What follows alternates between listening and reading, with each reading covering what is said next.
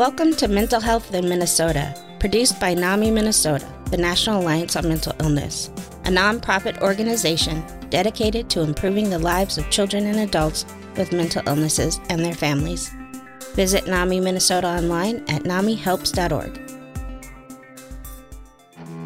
Hi, I'm Kay King. I'm a community educator for eight years for NAMI Minnesota. I'm a family member who was born to a mother who lived with mental illness, and my only sibling lives with bipolar disorder. I hope you can join us for Get to Know NAMI.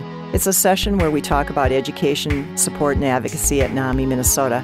At the session, you'll have a chance to learn about classes and programs that we provide. You'll have a chance to hear about our support groups and our helpline. You'll also have a chance to hear a little bit about the legislative policy, first-person language, and other advocacy programs that we offer. We have daytime and evening sessions available, one hour in length. Please go to our NAMI Minnesota website, NAMI Helps dot org, to see locations, times, and dates of our programs. Hope you'll join us.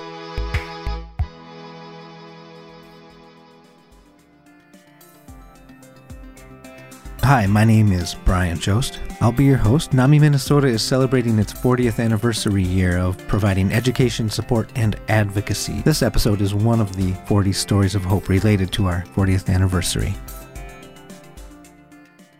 Today we have Laurie Brown. She was one of the original board members, one of the founding board members for NAMI Minnesota, and uh, first lobbyist, and we're going to hear Laurie's journey with NAMI. So, Laurie, tell me how you got to NAMI. Uh, I first got involved in NAMI about nineteen seventy-six uh, when I was a student at Macalester College. And um, I have a brother who suffers from schizophrenia, uh, an older brother. And so he was about, at that time, six years into his journey. Um Uh, as a person with schizophrenia. So I first got involved through the Schizophrenia Association of Minnesota, where I met some folks who had a table who were looking for people to write letters to support a state pilot project called SLIC, Sharing Life in the Community. And so I got involved with these folks. They were parents primarily, but also some providers, as we call them, of um, uh, services for people who Uh, suffered from mental illness, and um, those same folks, and through that lobbying uh, to get the SLIC bill passed, uh, NAMI was essentially formed. And I've heard a little bit about your father, Bumps Brown. Um, and t- tell me more about your father and his involvement with NAMI. Well, my f- father, of course, was very involved, um, having had a son uh, who got sick when he was uh, nineteen years old, and sort of followed my Uh, lead, if you will. Uh, I was involved in NAMI and various uh, mental health volunteer activities until about nineteen ninety-one. And at that point, and including I was on the NAMI board, both the founding board and a board uh, much later uh, in the late eighties and nineties. And um, so when I got off, my father was very interested and started to get involved and eventually became the the chairman of the board of NAMI. He also did NAMI's books. Um, he was a very successful entrepreneur. He was retired. He loved numbers. And somehow he managed to learn a bit about fund accounting. And so I mean bookkeeping by bookkeeping, doing his book, doing the books. Literally did yeah. the bookkeeping. Got it. And he did that actually until Sue Abderholden came on board. Uh, I think he had one of the, the meetings where she said, we'll take over that function. And uh And he was also very uh, happy at that point um, to have found Sue and for her to accept the position as executive director. Can you tell me any favorite memories you have with NAMI or any moments that you're particularly proud of? Well, I was very proud early on when the SLIC legislation passed. And um, I did my summer internship at SLIC, so I actually worked with that program. Um, at that time, and it's probably even a little hard for people to imagine, uh, anything that we did, uh, passing legislation, uh, in our lobbying efforts, new programs, uh, was met with um, much um, uh, doubt that putting money into the mental health system uh, would do any good.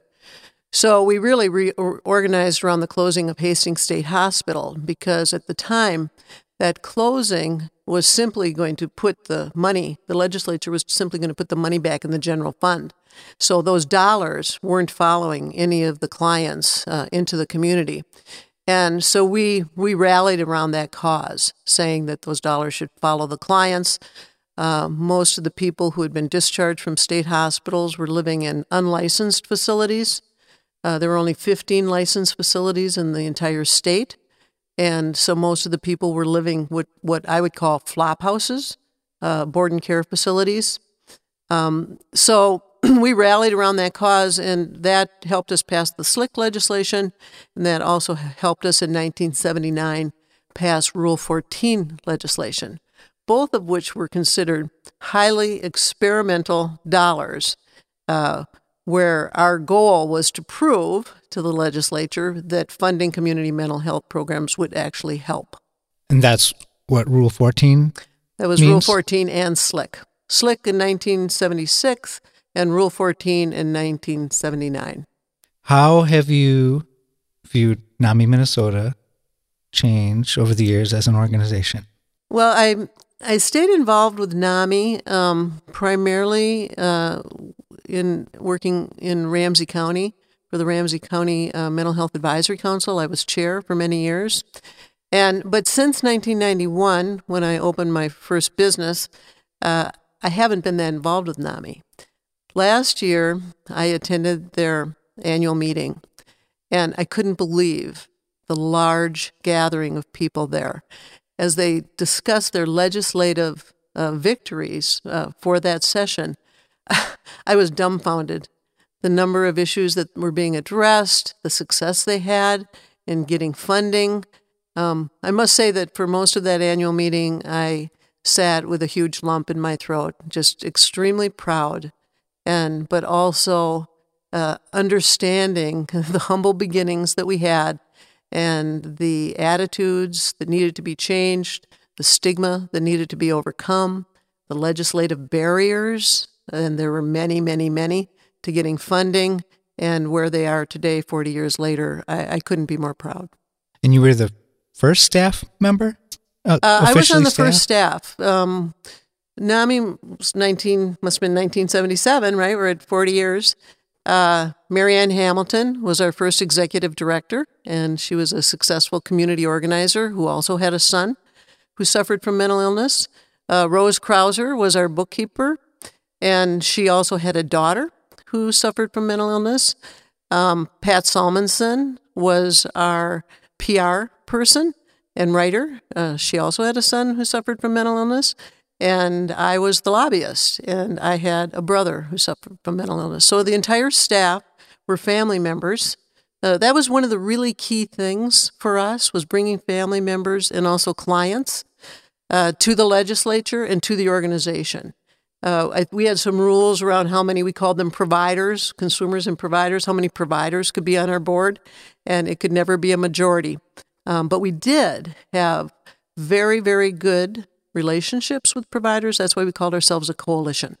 We felt that we needed to reach out and bring together uh, people from the psychiatric community, uh, people from the Department of Public Welfare, as it was called at the time. Um, Tish Halloran at the Department of Public Welfare was an amazing help to us in, in every sense of the word.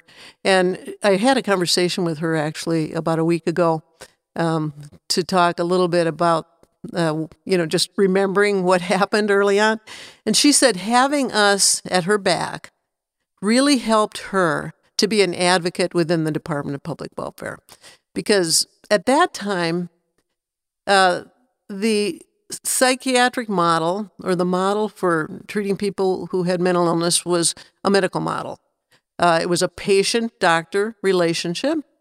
And S L I C and um the advocates really turned that around to an advocacy model where uh, clients were held accountable and clients were uh, supported by their families. Families were included in the treatment plans. This was revolutionary. it, it, it probably seems unbelievable that that would be so, but this was revolutionary at the time. So that idea of changing from the medical model to the advocacy, advocacy model, is that a change that you actually witnessed happen, and, and over how much time? You know, it was a slow change. Um, I think that the in nineteen eighty-one eighty-two, so that's we're about six years into it, the legislature finally started to come forward with Rule thirty-six funding. So I think at that point we saw the legislative change and also the change uh, in the um, Department of uh, Human Services change, where they started to fund programs thinking this could be the primary place for treatment, would be in the in the community. But I think the change has occurred very slowly. And um, and I think it was enabled in large part by uh, consumers themselves coming forward. There was a program that was started in nineteen seventy-six called Fed Up, um, Families for the Emotionally Disturbed United for Progress. And there was also a program that was started, uh, which was a speakers bureau, uh, where clients who actually experienced mental health problems and experienced the system came out and were speaking to other folks in the community. This is where the big change occurred. Uh, because prior to this, um, I think that people who had, and there's still a lot of confusion about schizophrenia, as you know, it's it's a word that's used uh, very liberally and, and inappropriately. inappropriately. And, yeah. and um, But at that time, I think that people were just simply afraid of people with mental illness. So it, it having... Uh, the Speakers Bureau actually come out and talk to communities. This was huge. This was really a big movement forward. And it enabled families to start talking more openly as well. Yeah, I'm trying to think of the original title of that program. Let me let me just see if I have it, because it would be good. Oh, Project Overcome. Oh, it's Project Overcome. Project Overcome. Yes, okay. Marcia Lovejoy, Terry Ford. Okay. Uh, and Project Overcome, I mean, it was just absolutely amazing. And it was it was really great. There was a lot of um, learning that occurred within our organization between family members and consumers. And so they were um, Project Overcome, and, and I believe Terry and Marcia both served on our board of directors. They were constantly correcting family members, changing the language. And so really it... It occurred even within our own organization, the shift and the understanding uh, that just wasn't there before. That's great. What are your hopes for the future of NAMI? I just hope it keeps moving forward. I hope that they um, can develop a strong, strong advocacy. Uh, I'm concerned now uh, as we face potential Medicaid funding cuts, and um, I'm very concerned. It, you know, when NAMI started, uh, advocacy for the developmentally disabled uh, was very strong, and their group homes and community facilities were well funded. And I think that that has continued to be the case. Um, there was no shame or stigma, or maybe it was less, uh, to be developmentally disabled uh, for family members or for those that were. Uh, this wasn't true for the mentally ill. We still see uh, a large amount of stigma around mental illness. And so my hope is we're a strong enough organization to overcome challenges in the in the future. And I believe that we are. Mm-hmm. I think you're right. What has it meant for you personally to have been involved with the work of NAMI? For me personally, I look back and I and I I'm amazed actually that uh, for a twenty-two-year-old woman that I had the experience that I did, uh, being able to register as a lobbyist. It was my first training in sales. Uh, we were very well connected, the organization and the board, to key people in the legislature, including Senator uh, Jerry Hughes, who helped us, uh, Senator Rod Searle, who was then Speaker of the House. It was very bipartisan. Uh, but I didn't know anything about uh, presenting. I had um, come to the organization and I had studied in an internship through Macalester what the situation was, where the money was, how we were going to get the money over here, what the rules were, what was impeding money from moving through the system and following, actually following the clients in the system.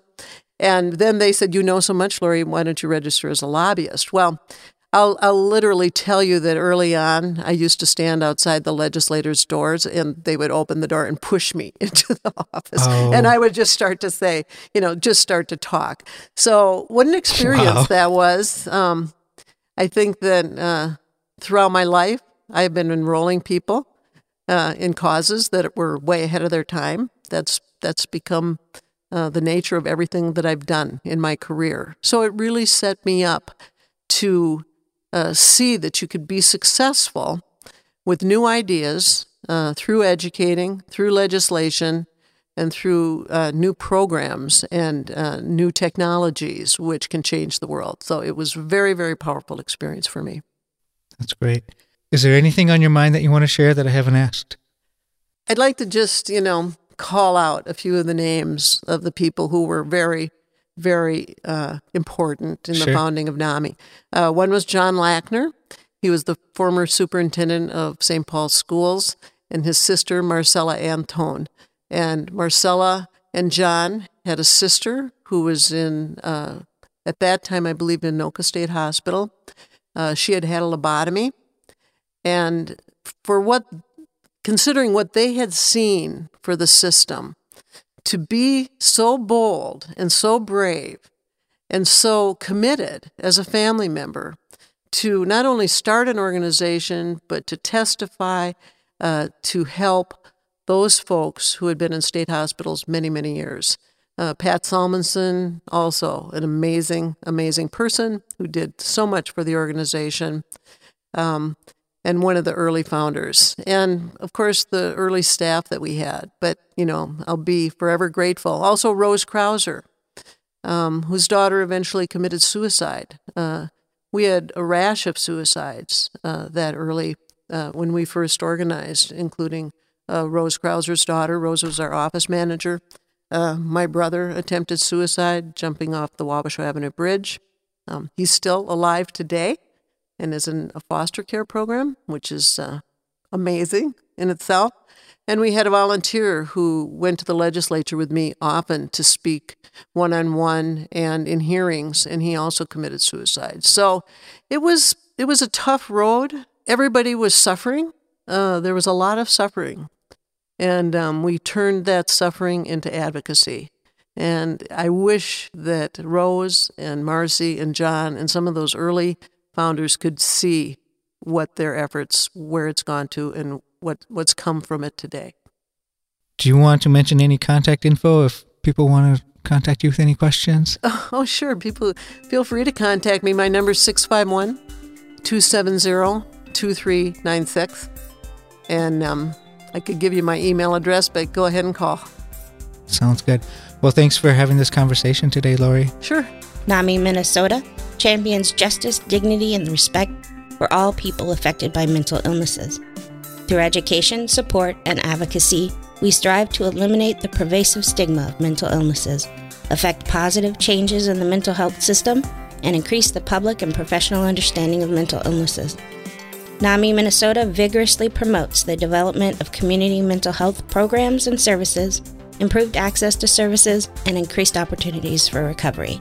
Call us at six five one, six four five, two nine four eight or email N A M I Helps at N A M I M N dot org. NAMI Minnesota's website is N A M I Helps dot org. Outside of Minnesota, visit N A M I dot org to find your state NAMI organization.